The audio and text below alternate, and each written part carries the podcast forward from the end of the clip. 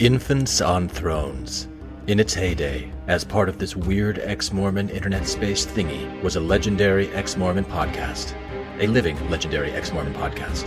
A living legendary ex-Mormon podcast that will live long after lots of other living legendary ex-Mormon podcasts have died. Part of its unique living legendariness stems from its many, many smackdowns. Those times when the infants would read something and then smack it down. This is one of those legendary smackdowns. A classic Infants on Thrones smackdown that made today's weird ex-Mormon internet space thingy what it is today. This is Infants on Thrones. Smackdowns only, please. Smack, smack, smack, smack down. Smackdown.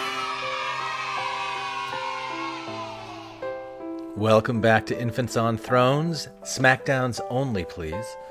I'm Glenn Ostlund, and what you're going to hear today was recorded way back in December 2010. And if you don't already know the story about Ronald Poelman, you're in for a real treat, because in 1984, Ronald Poelman gave a talk in General Conference that made church leaders less important than the gospel, and those church leaders did not like it one bit. So they asked Ronald Poelman very nicely to rewrite parts of the talk and re-record it in front of an empty tabernacle along with a cough track to try and pass it off like nothing had ever happened whatsoever. But people had recorded the original talk with their VCRs, and well, can you say egg on face? Now, I consider this the first unofficial infant smackdown, and now you get to hear it. So, here it is. Enjoy. Hang on to them hats and glasses, because this here's our wildest ride in the wilderness. Both the gospel of Jesus Christ and the church of Jesus Christ are true and divine. However, there is a distinction between them which is significant. Both the gospel of Jesus Christ and the church of Jesus Christ are true and divine, and there is an essential relationship between them that is significant and very important. Did you ever have to make up your mind? Both the gospel of Jesus Christ and the church of Jesus Christ are true and divine. However, there is a distinction between them. An essential relationship. It's not often easy and not often kind. Distinction which is significant. Significant and very important. Did you ever have to finally decide? Can't touch this.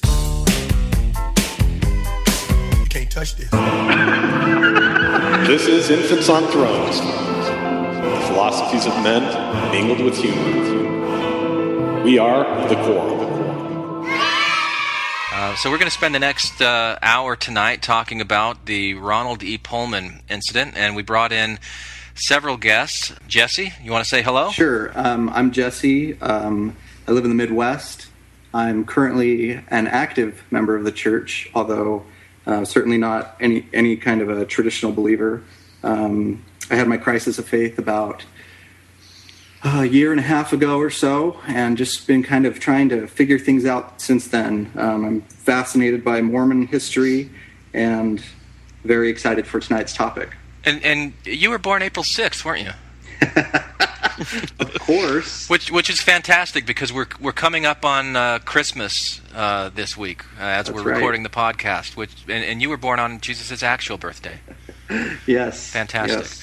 And we're also joined tonight by James. Hello, everybody. Well, I was born and raised in the church. Lived most of my life in Arizona and Utah, and currently live in the Phoenix area. I'm an active member of the church. I guess you could say I'm a non-traditional believer. All right, thanks, James. And then we also have joining us Rock Waterman. Rock, you want to tell us a little bit about yourself? I'm a believing Latter-day Saint. I maintain a blog called Pure Mormonism, and it was motivated by essentially the topic of this podcast right now. The sense that I've noticed over the past couple of decades that the church and the gospel has been conflated into one entity, and many members are confused as to what they should worship. Should they worship Christ, or should we worship the church? So I see a lot of idolatry in the church, and sort of that's the kind of the theme of my blog, Pure Mormonism, is to sort of go back and look at some of the pure doctrines. All right, so we've got an interesting group here with us tonight. So let's start off by talking a little bit about who Ronald Poelman is. I have a little bit of his background. He was born in 1928 in Salt Lake City. He served a mission in the Netherlands. In 1955, he graduated from the University of Utah Law School, and then he got an MBA from Harvard Business School in 1965. He lived in San Francisco and was the vice president of Consolidated Freightways. He was a bishop in San Francisco and then was called to the first Quorum of the 70 in 1978. And he served twice on the general presidency of the Sunday School. He did have a little bit of a reputation before this talk as being one of the more liberal members of the Quorum of the 70. I think of him as the Marlin K. Jensen of the 1980s. Really? Okay.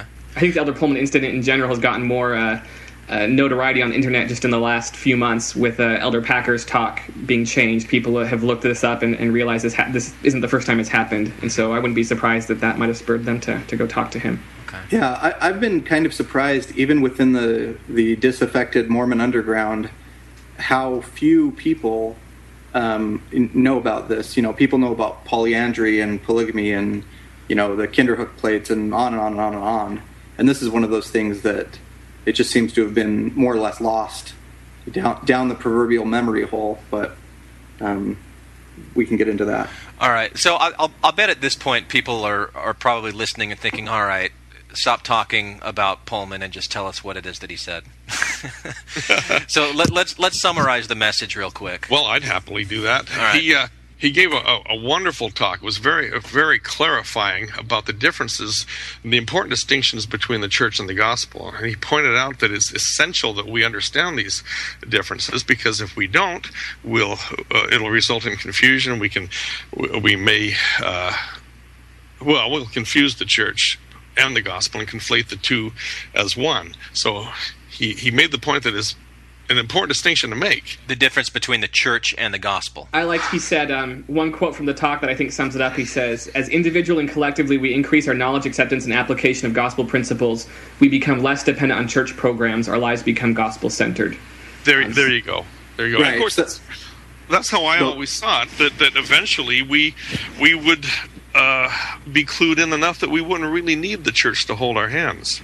But apparently somebody from on high felt that was going a little too far, that we needed them. But so I'm brushing things. So he was saying that the gospel was unchangeable, and yes, that the gospel was pure, and that the gospel had the keys of salvation, and that the church was a delivery system, but that the church was changeable.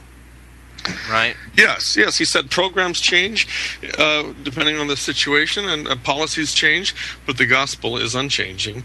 And the thing about this talk at the time, it was like a breath of fresh air. A lot of people said, "Finally, I understand," because the church had been moving into an area where people were looking to the church as the magisterium, as the divine authority in all things, and looking and confusing church leaders with in my view, there was some idolatry growing. So what was going on in 1984 that people would be looking at the church as a magisterium? Because I would think, you know, if we're looking back, we would say, hey, 1978 is when the blacks got the priesthood. That's a pretty good thing. The church was making progress. So now we're 6 years removed from that. What's the problem? Why is this a bad thing in 1984? I think the church in general was kind of going through a period of retrenchment. The whole New Mormon history had been happening. Lots of new facts about church history that hadn't been known have been coming out. Michael Quinn was starting to there started to be controversy about some of the things he'd been saying. Leonard Arrington was released as a church historian in 1982. Bruce R. McConkie, I believe, was 1982. I gave a message to church educators saying that not everything that is true is helpful, and kind of encouraged them not to depart from anything that wasn't faith affirming. So I think the church was just kind of feeling like it was under attack. And actually 1984 was when the Salamander Letter was produced by Mark Hoffman, which called into doubt some of the origins of the church. So I think it was under this whole environment of the church was kind of feeling under attack itself that this talk was given. Okay. I have one point to make on that. Yeah. Well, first, I think we have to mention that this happened in 1984. So maybe George Orwell was a prophet, because this would certainly fulfill his prophecy of going down the memory hole, just what happened to this talk. But to me, this is kind of the modern version of, or it's one of the stepping stones in a long string of the church changing its history and of members fundamentally not having a grasp on what the church is actually doing behind the curtain. So there's changes to the Book of Mormon that members have no clue about, even today. There's changes to the Doctrine and Covenants that members have no clue about. And because our church is so historically based, to me those are personal and those actually matter. So when I learned about this incident, it was really sad to kind of look at the history and see the direction the church was going. And then I think this was the high water mark where it was a turning point, to which everything since then has just been more entrenched. Like James said, it's just kept going in that direction.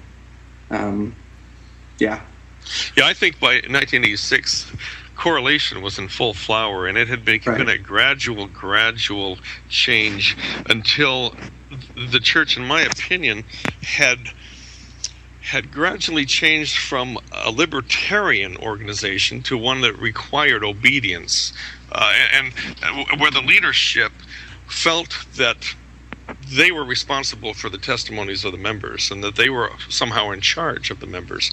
And so we got to this point where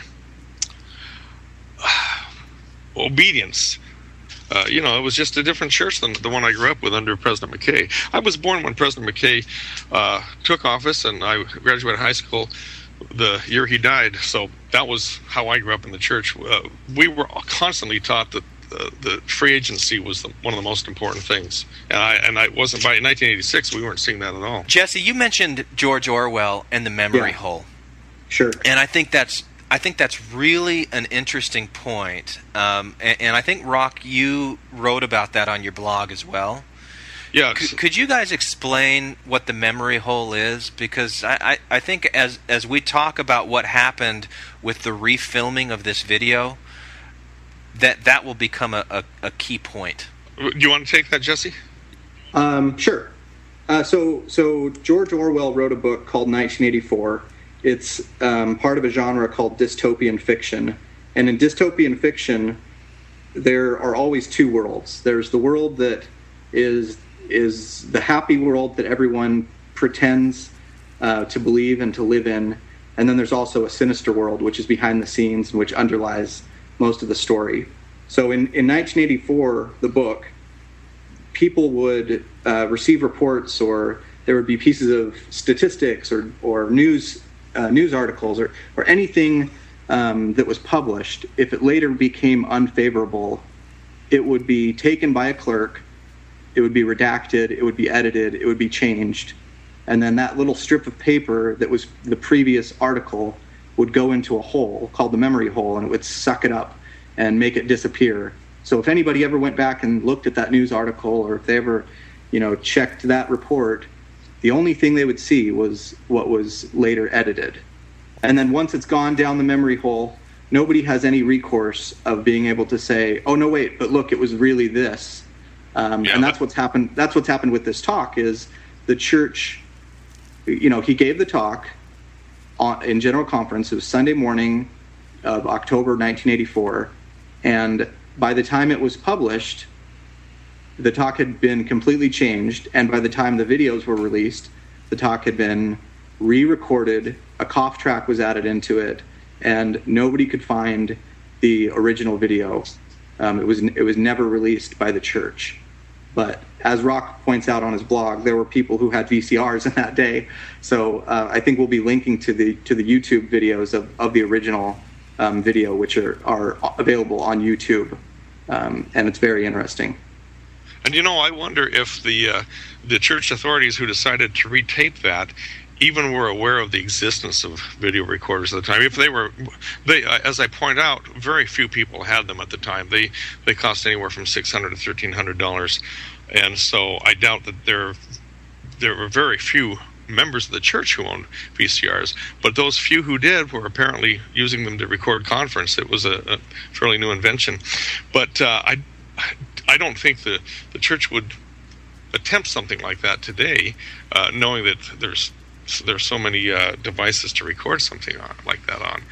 Because they completely turned the talk inside out, as you know. It's not like they just deleted a few lines like they did with Elder Packer. One of the first sentences of the talk, he says there is a distinction between the gospel of Jesus Christ and the church of Jesus Christ, and the new version says there is an essential relationship between them. Both the gospel of Jesus Christ and the church of Jesus Christ are true and divine. However, there is a distinction between them which is significant, and it is very important that this distinction be understood. Both the gospel of Jesus Christ and the church of Jesus Christ are true and divine, and there is an essential relationship between them that is significant and very important. I think that sums it up. Instead, rather than making the distinction between the two as he did in the original talk, the changed version of the talk says that you can't have one without the other, that the church essentially is the gospel, and you can't have the gospel without the church, and the two are inseparable. Yeah, what I see was that Poelman was laying out the distinctions between the gospel and the church, so that we don't misunderstand either one. But somebody was going, no. The gospel is the church. They're the same thing. Don't, you know?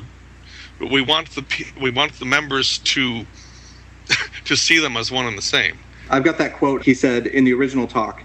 As individually and collectively we increase our knowledge, acceptance, and application of gospel principles, we become less dependent on church programs. In the revised version, that was the same until the last part of the sentence. He said we can more effectively utilize the church to make our lives more gospel-centered. So instead of becoming less focused on the church, the goal is that we can more effectively utilize the church.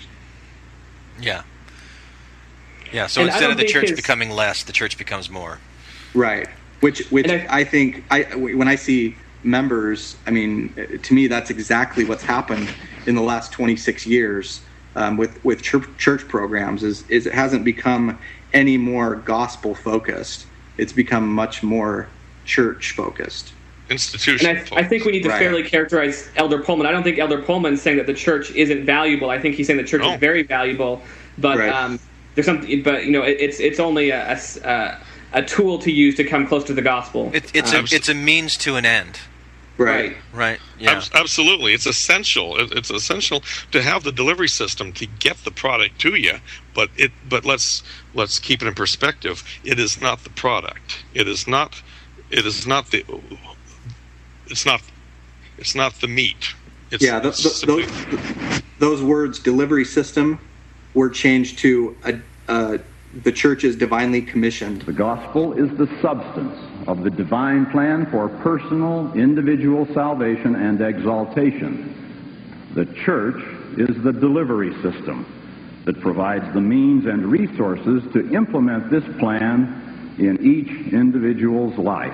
The gospel is the divine plan for personal, individual salvation and exaltation. The church is divinely commissioned to provide the means and resources that implement this plan in each individual's life. They even took out the obvious. It's obvious that the church's role is to get the gospel to us, to administer the ordinances, but like you say, that quote they just said, I'm sorry, go ahead. Now what's the quote from Joseph Smith where he says that I teach the church correct principles that they may govern themselves, something like that? Yeah, somebody asked him, how do you govern such a large number of people? I can't recall who it was. It was a visitor to Nauvoo, and he said, I just teach them correct principles and let them govern themselves. It was like he was asked a stupid question. I don't govern these people. I just teach them correct principles and let them govern themselves. Yeah. And yeah, go ahead. Oh, there was one quote. I actually wrote that in my notes by the side of this one. The sentence was changed. This is on page 6. The sentence was changed from Supervision is replaced by righteous initiative and a sense of divine accountability. That quote was changed to, "We will exercise self-discipline and righteous initiative guided by church leaders and a sense of divine accountability." So instead of something being internal and having righteous initiative, you know, being agents unto ourselves, we start to exercise, discipline, which means we're being led by the church leaders. Exactly. You need as the leaders. In the people, not only the institution, but it specifically inserts and changes individual choice to following church leaders. Exactly. That we can't do it without the church, is what they're saying. Right. That quote from Joseph. Sorry, go ahead. I was just going to say we can't make our own decisions without the guidance of the brethren, and it was almost as if there was a flurried panic that the members might wake up and find out that we don't need them. That quote from Joseph Smith was from John Taylor recorded this in 1851 in the Millennial Star. And what he says is a gentleman, a member of the legislature, asked Joseph Smith how it was that he was enabled to govern so many people and to preserve such perfect order, remarking at the same time that it was impossible for them to do it anywhere else. Mr. Smith remarked that it was very easy to do that. How, responded the gentleman, to us it is very easy. To us it is very difficult, Mr. Smith replied. I teach them correct principles and they govern themselves. Thank you, James. I've been looking for the background on that. I appreciate that. Well, I mean, and there's also a scripture in D&C, and again, I don't know the right, you know, the scripture, the chapter and verse, but it's not meet that you should be commanded in all things for the same as a slothful, not a wise servant, you know, but be doing good continually. You know that one.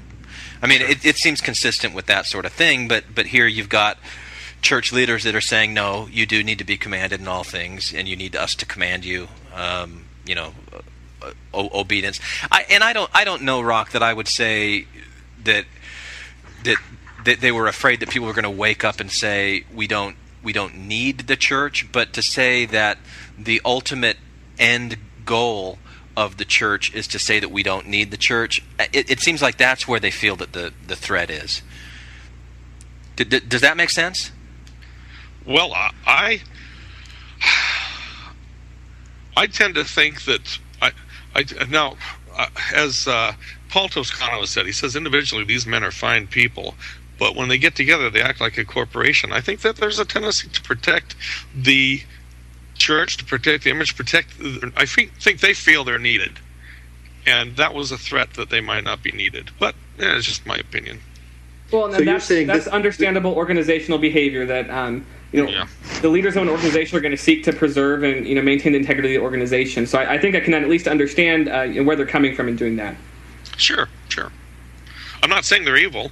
I'm just saying they were acting like you'd expect. Right. One of the change that I thought was ironic in the talk is the original version. He says that sometimes traditions and culture and social practices of the church become conflated with the actual gospel, and that people misunderstand the cultural aspects of the church to be eternal principles of the gospel.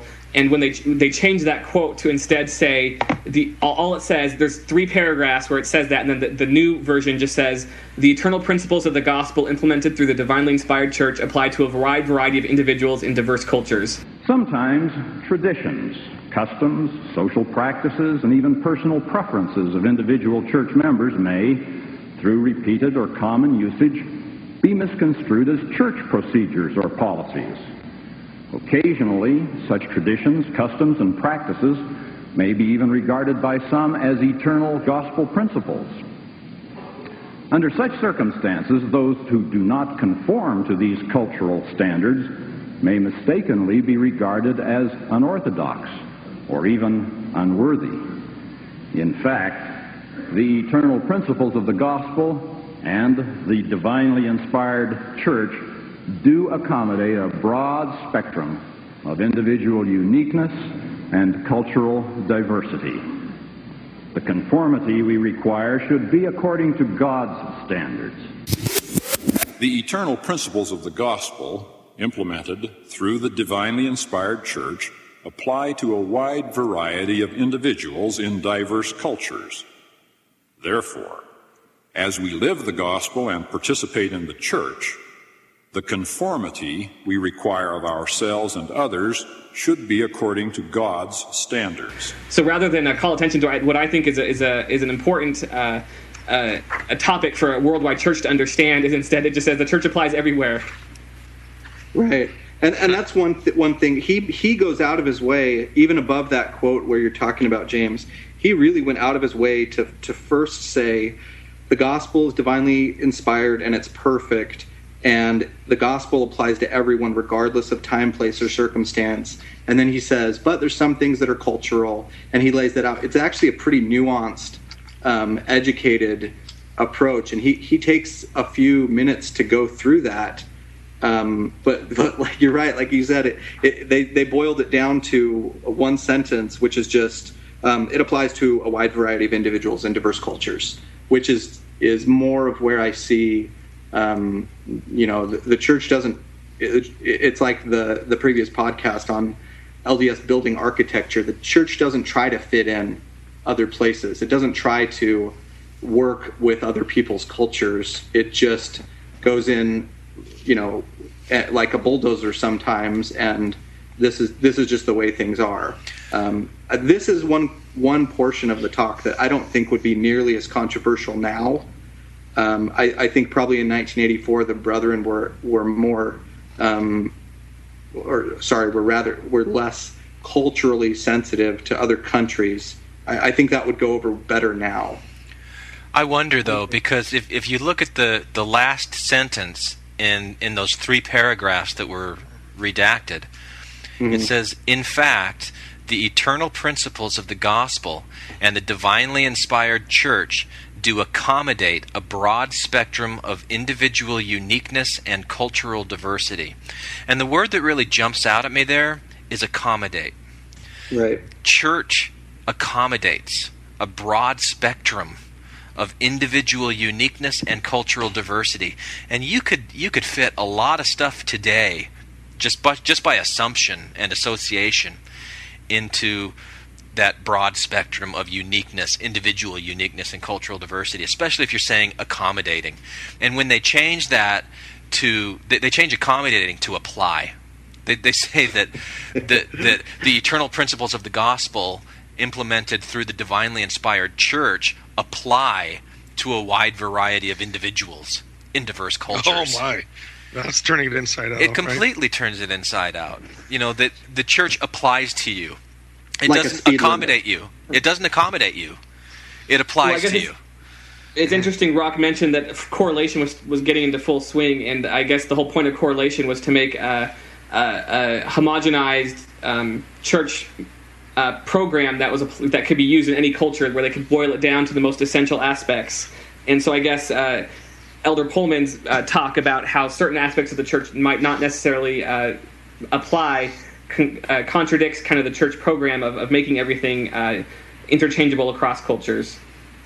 Yeah, well, I mean, it's like, you hear people talk about the church being a big tent that has broad stakes that can stretch out and, can accommodate, a lot of people. But this is saying no. It just means that everybody has to follow the rules. And so then you end up with congregations in Africa singing 19th century British Protestant hymns in their right. Or who was it? Somebody recently said something about that the saints in England were happy when they didn't have to celebrate the 4th of July in their primary songs anymore. I lived in England for a year, and I had a friend who was a recent convert to the church, and I pointed out to him that a whole bunch of American patriotic anthems at the end of the hymn book, and that kind of was an afterthought. They throw in "God Save the King" as well, and he thought that was kind of humorous. And jokingly he acted offended that they have all these American patriotic hymns. So there's still a little bit of that to there. Yeah. Glenn, you mentioned stakes, so I wanted to throw this in towards the beginning of the talk.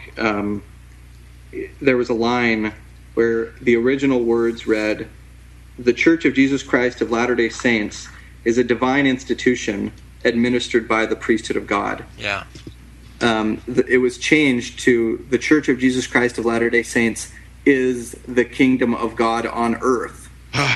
administered by the priesthood of God, which to me was a tragic moment in reading this, because that is the death of Zion. I mean, I love the old church stories about the members seeking for Zion and wanting to build a place and wanting to, you know, construct this utopian society. But here it's the church saying, no, the Church of Jesus Christ of Latter-day Saints, you know, the legal entity, which, as Damon Smith tells us, it isn't really a legal entity, but the organization here in Utah is the kingdom of God on earth. It's like we've already arrived. So, yeah, and of course, that's a false doctrine. The early saints all understood that the church was preparatory to the kingdom of God. But it wasn't the kingdom of God. Didn't Joseph Smith had himself coronated toward the end of his life, though, as a king of the kingdom of earth, kingdom of God on earth, or? He was the he was anointed as the king of Israel to reign forever. Yeah, I'm not so sure that equates with the kingdom of God. Yeah, to me that I just see that and I read Zion. I read Zion, the stakes of Zion, like we're there, and the whole idea of Zion is completely out the window. Yeah, I agree with you, Jesse. Yeah, there's a lot of really kind of sad changes in here when you go through it, and we'll make this side-by-side comparison is available several places on the internet. If you go to Rock's blog, he's got a link to it. We'll make a link available on the Mormon Expression website. There's another one here on the second page where it says the orthodoxy upon which we insist must be founded in the fundamental principles and eternal law, including free agency and the divine uniqueness of the individual. And that last part, including free agency and the divine uniqueness of the individual, is changed to and direction given by those authorized in the church. The orthodoxy upon which we insist must be founded in fundamental principles and eternal law, including free agency and the divine uniqueness of the individual. It is important, therefore, to know the difference between eternal gospel principles, which are unchanging, universally applicable, and cultural norms, which may vary with time and circumstance. The orthodoxy upon which we insist must be founded in fundamental principles, eternal law, and direction given by those authorized in the church. So free agency is removed. The divine uniqueness in the individual is removed, and it's replaced with direction given by those authorized in the church. And then the next paragraph below that is removed and replaced with nothing. It's important, therefore, to know the difference between eternal gospel principles, which are unchanging, universally applicable, and cultural norms which may vary with time and circumstances. That's removed. That just seems it's no longer important to know the difference between those things. I guess that goes back to them saying the leadership takes control of making sure we're following the gospel, and they probably don't want individual members trying to make those distinctions for themselves, determining what they think is culture and what they don't think, and they instead want to make those decisions for us. I see this as a problem also, because and Poelman even uses the word disaffection right in, I think it's like the third or fourth paragraph of the talk. He says that if you have this misunderstanding, in extreme instances it can lead to disaffection. So to me, this whole talk is geared towards him inoculating the members or helping the members understand what the church is and what it isn't. Yeah. And if they had left his talk in place, it would actually get them out of a lot of sticky issues, because if you're going to say that the church is the kingdom of God and that institution itself is always the same, and there's so many problems, I mean, with scripture and with history. How do you explain things with the Old Testament? You know, Abraham owned slaves. So did Brigham Young, but I mean, you could explain so many tricky church history problems by just saying what he says right here. Yeah. Well, cultures change, but you know, the principles of the gospel, repentance, baptism, whatever, those stay the same throughout time. It's not that controversial, which is what blows me away about the whole thing, that this really is not that, nothing he's saying is that crazy. Exactly. No, nothing he's saying is false. Nothing he's saying is not doctrinal. In fact, I reread it recently, and I thought, you know, this is a church I would like to belong to. But then when you see the changes, you start thinking, man, this is kind of an authoritarian organization. Yeah, here's another change. He says, the source of this perspective is found in the scriptures and may appear to be presented in a rather unorganized and untidy format. But that's changed, because unorganized and untidy is, well, unorganized and untidy, and we can't have that. He's referencing the scriptures here. Right, and so it's changed to a necessary perspective is gained by studying and pondering the scriptures.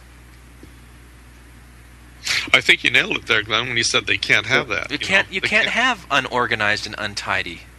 It doesn't look good. No. It's bad for the image. No. You can't acknowledge that maybe, you know, the Book of Mormon doesn't contain the entire fullness of the gospel in a perfect organized format. And he even goes on to say, look, he's apologetic. He's making apologetic points for the church here right after that. He says, you know, God could have just given us a big manual that was organized by subject, right? But instead, he's given this messy thing that's about these stories about people's lives, and he ties that into we're supposed to learn by principles, and we don't always have perfect rules for things. Well, I'll take that further, Jesse. We can't have the members thinking that the leaders don't have all the answers. Yeah. Right. Well, we can't have the members thinking that the Lord hasn't given us a manual. There we are. because there's a church handbook of instructions that our bishop has. We can't have the members thinking that the Lord hasn't given that to them. So we have to take out this sentence that says the Lord could have presented the gospel to us in a manual, systematically organized by subject, perhaps using examples and illustrations. So that is removed. Oh yeah. Because we can't have them think that the Lord didn't inspire McConkie's Mormon doctrine. And a couple of paragraphs down from that, there was a sentence in the original which read, "Through scripture study, we may learn eternal principles and how to distinguish them from and relate them to institutional resources." Right. So here he's saying that the key to understanding this difference is actually going back and looking at scriptures, and based on the scriptures, we can understand what is the church and what is not the church. Yeah. That by the time we filter our experience through the scriptures, we'll know what lies at the core of our belief. And that sentence was completely removed, and nothing was put in its place. Yeah. So rather than having some objective litmus test that we can go to, we, like the book 1984, we're just left with whatever the current correlated version of what they tell us. Well, look at what many members today think is meant by holding to the rod. The Book of Mormon is very clear that holding to the rod means holding to the Word of God, the Scriptures. And yet most people will tell you that's holding on to the words of the brethren, looking to them, putting trust in them. So that's what holding to the rod is to them, is holding to the church organization, the infallible institutional church. Well, implicit in that whole sentence that was removed was the idea that there is a difference between the scriptures and the other resources provided by the church. And I guess we can see emphasized in the most recent conference where they read those 14 points two different times about how the prophets, the living prophets' words trump the words in the scriptures, that you can't have the scriptures as something that you can look to for authority above the institutional resources of the church, if the institutional resources of the church, as approved by the prophet, should trump the scriptures according to, a certain thread of belief within general authorities. Yes, and that's what irks me, because it would only count if they were receiving direct revelation. It doesn't. Opinions don't trump the scriptures. So when Poelman was sustained as a 70, was he sustained as a prophet, seer, and revelator? No, I don't think he would have been. No, the 70s sustained as prophets, seers, and revelators? No. Probably in the minds of the general membership, but I don't believe that they're sustained that way. I think it's the apostles and the first presidency. Am I right? Yeah, I don't know. I'll go back and check the wording on that, but I'm from when he was sustained. But I think it's just the 15, the Quorum of the 12, and the first presidency were sustained as prophet seers and letters, prophet seers and revelators. Although when there was a church patriarch. That person used to be ordained as a prophet, seer, and revelator. Okay. There was a 16th member of that group. Well, if he's not a prophet, seer, and revelator, then I think he's probably susceptible to being edited by prophets, seers, and revelators, then, isn't he? Well, I guess that begs the question, then, what do the prophets, seers, and revelators, what lesson can we glean from these changes? Well, that he was wrong. We might like what he has to say, but he was wrong. And yet, everything he said aligns with Scripture, and everything that they changed, it simply seems to be a new policy opinion. Maybe. I don't know. But if you're following the President Benson's 14 fundamentals of following the prophet, then anything that was in the past is just in the past. We just have to discount that, and whatever the prophet says today, we just have to follow that. Well, Glenn, I can get around your problem very easily. Okay. These words were never spoken by a prophet, even after they were changed. Okay. So there you go. The changes are indicative of a hierarchy. But I never heard a prophet actually say these words. So. Well, who was it that instructed him to make these changes? Do we know? We don't know exactly. What? I guess we were told that he made these changes on his own. Is that what we were told? Was that the story? We were told that there's a Sunstone article. That talked about this, and it was written by Peggy Fletcher Stack. Mm-hmm. I think she may have just been Peggy Fletcher at the time, but the quote from it was, "Those apostles who regularly dealt with apostate groups pointed out to Elder Poelman that his talk might be misunderstood." That was how it was phrased, and then later on it mentions that he decided to change it after that was pointed out to him. I'm wondering which apostles, quote, regularly deal with apostate groups, because from everything I've been able to see, they don't. There's no one who deals with apostate groups. Maybe this was the Danites. I don't know. Huh. Well, you know what's very interesting about this, and I think I made this point earlier, was the original talk would be the type of thing that would incline a person who had doubts and questions to stay within the church. But the talk is redacted is so authoritarian, it's my way or the highway, that I think if the intent was to keep people from leaving the church, I think it had the opposite effect, because people are leaving the church by the tens of thousands a year because of this type of an attitude among the authorities. Yeah, well, he addressed the talk at the beginning. Didn't he address it to people who are believing members in the church, or people who are getting ready to join, like investigators? He said, to those of you who believe in the church and those of you who are learning about it. And contemplating joining. Something. Right. Yeah. So, yeah, I mean, he wasn't... I don't know that he was really thinking about people who are considering leaving. Right. Which doubters. Something that portion of what he said... that he actually had a first paragraph, which that entire paragraph was removed from the edited version. Oh, was it? Of who it was addressed to. So the new talk, which is currently still available on LDS.org, starts out with that sentence: both the gospel of Jesus Christ and the Church of Jesus Christ are true and divine. Blah blah blah blah blah. They skipped right over that. Well, as you implied, Jesse, that was a really lame reason they gave. And you notice that he didn't say himself that he wanted to clarify. A spokesman said that he wanted. It was his idea, and it wasn't. It's clear it's not his idea to turn his words inside out. Yeah. I wonder if this whole incident led to any changes in church procedures for how people are chosen to speak in General Conference and how talks are approved.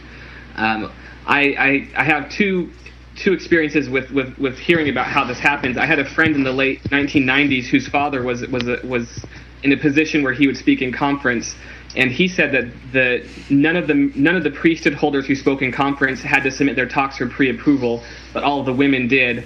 But I just recently a high leader of the church came to speak, and he said that their talks are submitted for approval, and they're not told to change things. But for example, if two different church leaders are going to speak on the same topic, they might tell them that and suggest that one of them change, make minor suggestions such as that. But I can't help but wonder if maybe those sorts of things are more common now to make sure that something like Elder Poelman's talk doesn't even make it into conference in the first place. Well, and I also wonder if they would even need to do that, because this would have such a chilling effect on other members of the 70, like, hey, did you hear about what happened to Poelman? Man, make sure you don't, put anything controversial in your conference talk, or they're going to make you go record it again, and you're going to be pretty much humiliated. That's what I think. That there would be so much pressure and fear within their organization that they just would never say something like this again. Well, do you think he was humiliated? I think it's humiliating. I think he wrote this talk. He's a very educated man. He's clearly thought about it deeply. I think he went out of his way to tie in principles. He's very affectionate towards the church. He ties in the gospel perfectly, and they make him sneak back into the tabernacle and record this and not say anything to anyone. The church doesn't mention it. They don't come out and say, put an addendum on his talk and say, we liked everything that Elder Poelman said. We wanted to clarify that the church is whatever. They could add something onto it. To me, it's humiliating. Well, that's my biggest. Is he a general authority, or is the correlation the general authority? I mean, that word has to mean something. So I think it's humiliating. Yeah. Well, what you said, Jesse, reminds me of something that's of concern to me, and that's the whole way that they did this. We don't know, because they never said whose idea it was to change it, and we have no idea exactly what the process was behind the scenes. I thought the whole point of having a prophecy and revelator was that they are there to correct false doctrine and to teach us correctly, and we don't know whether Elder Poelman's original talk is considered to be false doctrine or not, because we don't know exactly who told him to make the changes. And just the whole the secrecy behind it makes it difficult for us to discern what it is we're supposed to believe. And I think that goes to just a common theme in the church of if a teaching falls out of favor, no one necessarily tells us that it's not in force anymore. They just kind of don't emphasize it. And actually, in 1981, Elder Hartman Rector gave a talk in General Conference where he was pretty harsh talking about birth control and talking against birth control. And the same thing happened in his talk. They just took out the parts where he talked about birth control. And as you know, if you notice, people don't talk in the church about birth control anymore, but in the 70s, general authorities talked about it all the time, saying it was bad. So now no one really knows, are those statements still valid or not? And it would be useful, in my mind, for someone to just say, this is right, this is wrong, so that we can have a clear understanding of what the church's teachings are on these issues. You're right. Good point, James, because rather than just sneaking around and changing it, there should be a definitive statement. And there isn't. So, to me, the talk has to stand, because otherwise it looks like a committee has changed it. To me, this is one of the masterpieces of conference talks. It's to me the best one that I in memory. If you just take it as is, it explains it all, and it like I said before, people we're not allowed to admit we have doubts and questions, and maybe our testimony is not always at the point where we know the church is true. So when we read a talk like this or see a talk like this, it helps us to see, okay, it's all right to sit back and take some time to figure things out. But we're not allowed to do that. I totally agree with you, Rock. And James, just my thought on your point about we don't know who made the changes. that ties in perfectly to the recent incident with Elder Packer. There were far less words that were changed in the print version of the talk, and it wasn't re-recorded, but you can't imagine that Elder Packer didn't prepare his talk and think about his talk beforehand and then say it to all the members. But then a few days later, the church can turn around and say, oh, no, look, we have a consistent position on homosexuality. Just go read his talk. It's, we don't know where that change came from. And so it's hard to give any weight to those words before or after. I guess I can understand that the brethren, these are all people who work together for decades of their lives, and it's maybe a little awkward to publicly say that someone was wrong and correct them. But if their main goal is to make sure that the members understand what it is that they think we should believe and what should be taught, then that's just something that they need to do, even if it is uncomfortable for them personally to correct one of their colleagues. Yeah, and it was probably pretty uncomfortable for Samuel the Lamanite to get up on that wall when people were shooting arrows and throwing rocks at him. So I totally understand what you're saying, but from a perspective of trying to think that these people are divinely inspired, it makes it more difficult. Slam.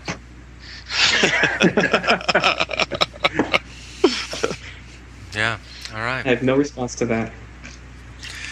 Yeah, okay. Did I sound like I was getting a little too worked up there?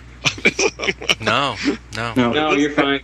Okay. I wanted before we end, I want to make one more point that I thought just capped off this whole discussion. And if you listen to the redacted audio, when he finishes his talk, what are you guys know this? What are the last words that anyone would say in their talk? The very last words. In the name of Jesus Christ, amen. Okay, and then what comes after his amen? The congregational amen. The congregation. So they've dubbed in the congregation saying amen to his redacted talk, which to me just highlights this whole idea, because isn't the word amen, or isn't that us saying, we agree? Yeah. Well, the church can now just kind of tell us what we agree with. Boy, that's profound, because you're right, that was a big fake amen. And there was no one there actually saying it. No one there actually agreeing with these phony, redacted, changed words. It's just awful. I'm sorry.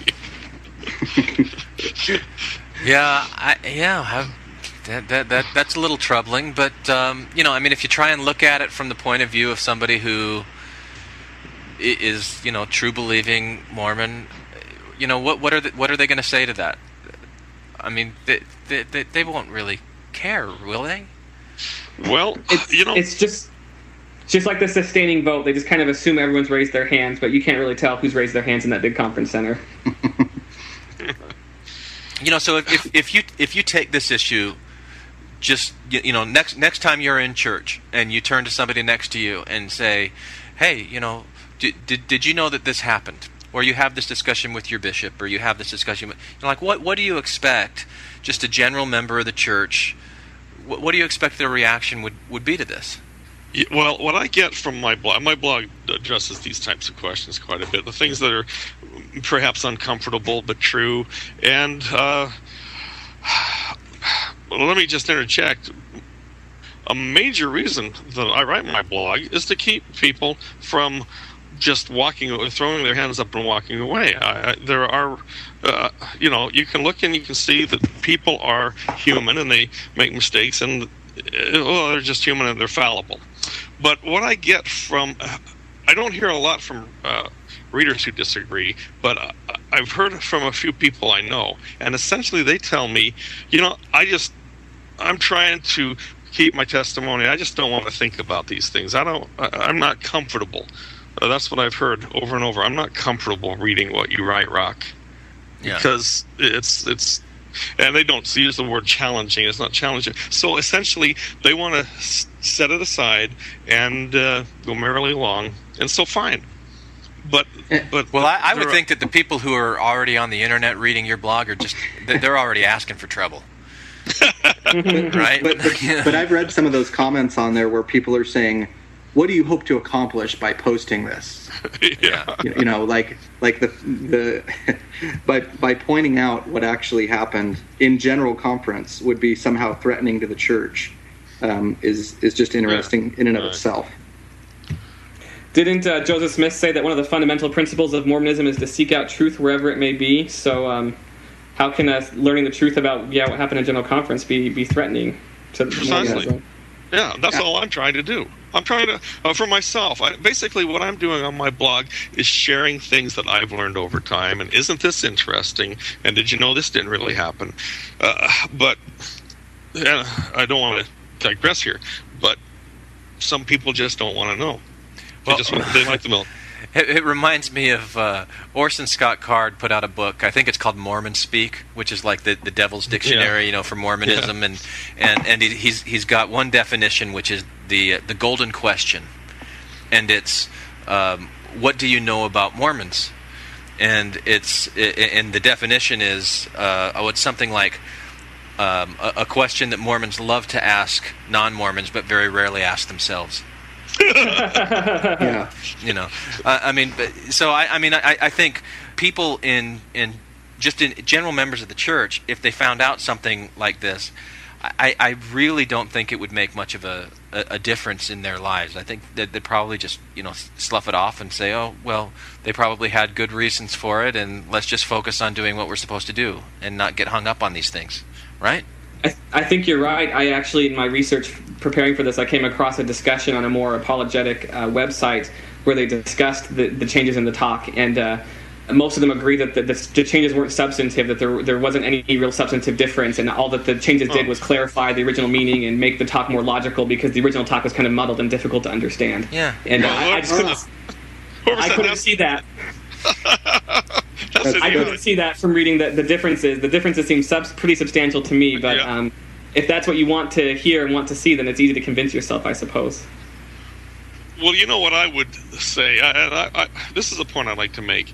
Forget the controversy. Forget the fact that it was redone. Forget the fact that his original talk was redacted, and this whole scandal. The original talk is so worthwhile that I would encourage anyone to read it through. Don't pay attention to the redactions. Just read it through. It's a masterpiece. I love it. Yeah, I agree. Yeah, and the redacted version really does pale in comparison. It really does feel like its soul has been sucked out of it. I had a point, just because we're talking about what you're talking about, sucking the life out of things, and there was one more quote that was completely deleted. It was the second half of a sentence about midway through the talk. The original words were that every church member has not only the opportunity, right, and privilege to receive a personal witness regarding gospel principles and church practices, and then here's the second half, but has the need and obligation to obtain such assurance by exercising his free agency, thereby fulfilling one purpose of his mortal probation. That whole second part, the need and obligation to obtain such assurance by exercising his free agency, thereby fulfilling one purpose of his mortal probation, was just completely removed. And in light of Elder Oaks' recent talk about the priesthood lines and the personal line, that just seems to fit in perfectly. If you don't believe exactly what the brethren say, then you can't have that as any kind of inspiration, or the Spirit can't lead you to say anything different than what the brethren say. So it's somewhat, your free agency is quite limited. I wonder if in 1984 Word Perfect had just come out and they figured out how to do a word search, and they just went through this looking for free agency, and every time it popped up they just redacted it. You're right. Almost every instance of that word is taken out of the talk. Every instance where free agency comes up, it's just boom, gone. Jesse, what you said, I think goes to just it shows the point about free agency shows just, I think, a general change in church culture that there's only one set way to believe. In the early days of the church, Brigham Young taught the Adam God doctrine, and Orson Pratt very publicly disagreed with him and in public made speeches against it.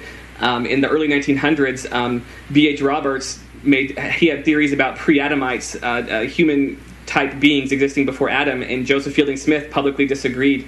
And the church members could see that general authorities could disagree on certain fundamental aspects of doctrine and still be considered general authorities. And it's interesting that Brigham Young actually lost out, and eventually Orson Pratt's interpretation became the official interpretation of the church.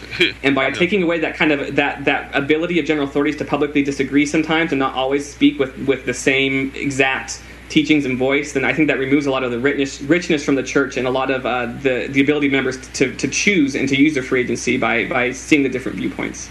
Yeah, yes, I agree. And I also think that makes the church more brittle in the long run, because although the ideas might be more firmly situated in people's minds, just to what you alluded to there, take something like biological evolution that is just eating people alive right now. Because the church has to maintain all those doctrines that are associated with that. It's just a really big issue. So sorry, go ahead, Rock. What were you saying? Well, I'm just wondering why we aren't allowed to have debate within the church and work things out and talk things out. The Orson Pratt, Brigham Young debates were fascinating, and the members could take from them what they wanted, and it wasn't going to make the church fall apart. All right, and any final comments on this? My final thought is that if I could summarize this whole thing from 10,000 feet, it just goes to how we describe ourselves and how we describe our belief. So very often within the LDS community, people say we're members of the church, or those people are non-members, and we talk about it. We talk about our beliefs in terms of our affiliation to an institution, which is very much a temporal, earthly institution. It's a legal entity. Rather than say we're followers of Jesus Christ, or yes, we are seekers after truth, and we embrace all truth where we find it. So, but instead we are members of the church, and we put our allegiance to them, and then kind of we hitch onto their wagon, and then that takes us where we want to go. Yeah, I think we could have a whole nother discussion on church and gospel, the distinctions there. I think that's a rich topic to explore, but we don't have time to get into that more tonight. But any other comments from either you, James, or Rock? I guess I just want to say, I guess this shows that my sympathies lie with the first version of his talk, but I'd encourage everyone to go to the website and actually click on the link and compare the two versions for yourself and see what you think. Yep. Yes, exactly. You, as I mentioned in my blog, read them and decide for yourself which one you feel was inspired from on high. Yeah. It's clear to me that the first one is. By the way, may I plug my blog? Sure. Name once again is Pure Mormonism, and you can just Google that. It's actually puremormonism.blogspot.com, but it's easier to just Google the words Pure Mormonism. Sure. Well, we'll put a link up for you as well. And did you ever get that cheese delivered? That tin of cheese? Yes, it's great. Was it good? That's great. All right. I don't think we discussed this, but the analogy I mentioned was, as I was writing my piece, I was actually excitedly awaiting a visit from my UPS driver. His name is John. He's the same driver all the time, and I couldn't wait for him to come. But it really wasn't John that I was waiting to see. It was what he was bringing me. And the analogy I made there was that for as much as I value John's place, it's not John that I was all a dither about. It was the cheese he was bringing me. And so, yes, it was canned cheese, quite expensive. It comes down about $5 a can, but it stores for 25 years, and it's good. Yeah, and so the analogy was that the cheese is the gospel, and yes, John is the church. John is the delivery system. He brings me the things that edify me and feed me. Yeah, but he is not. He's not where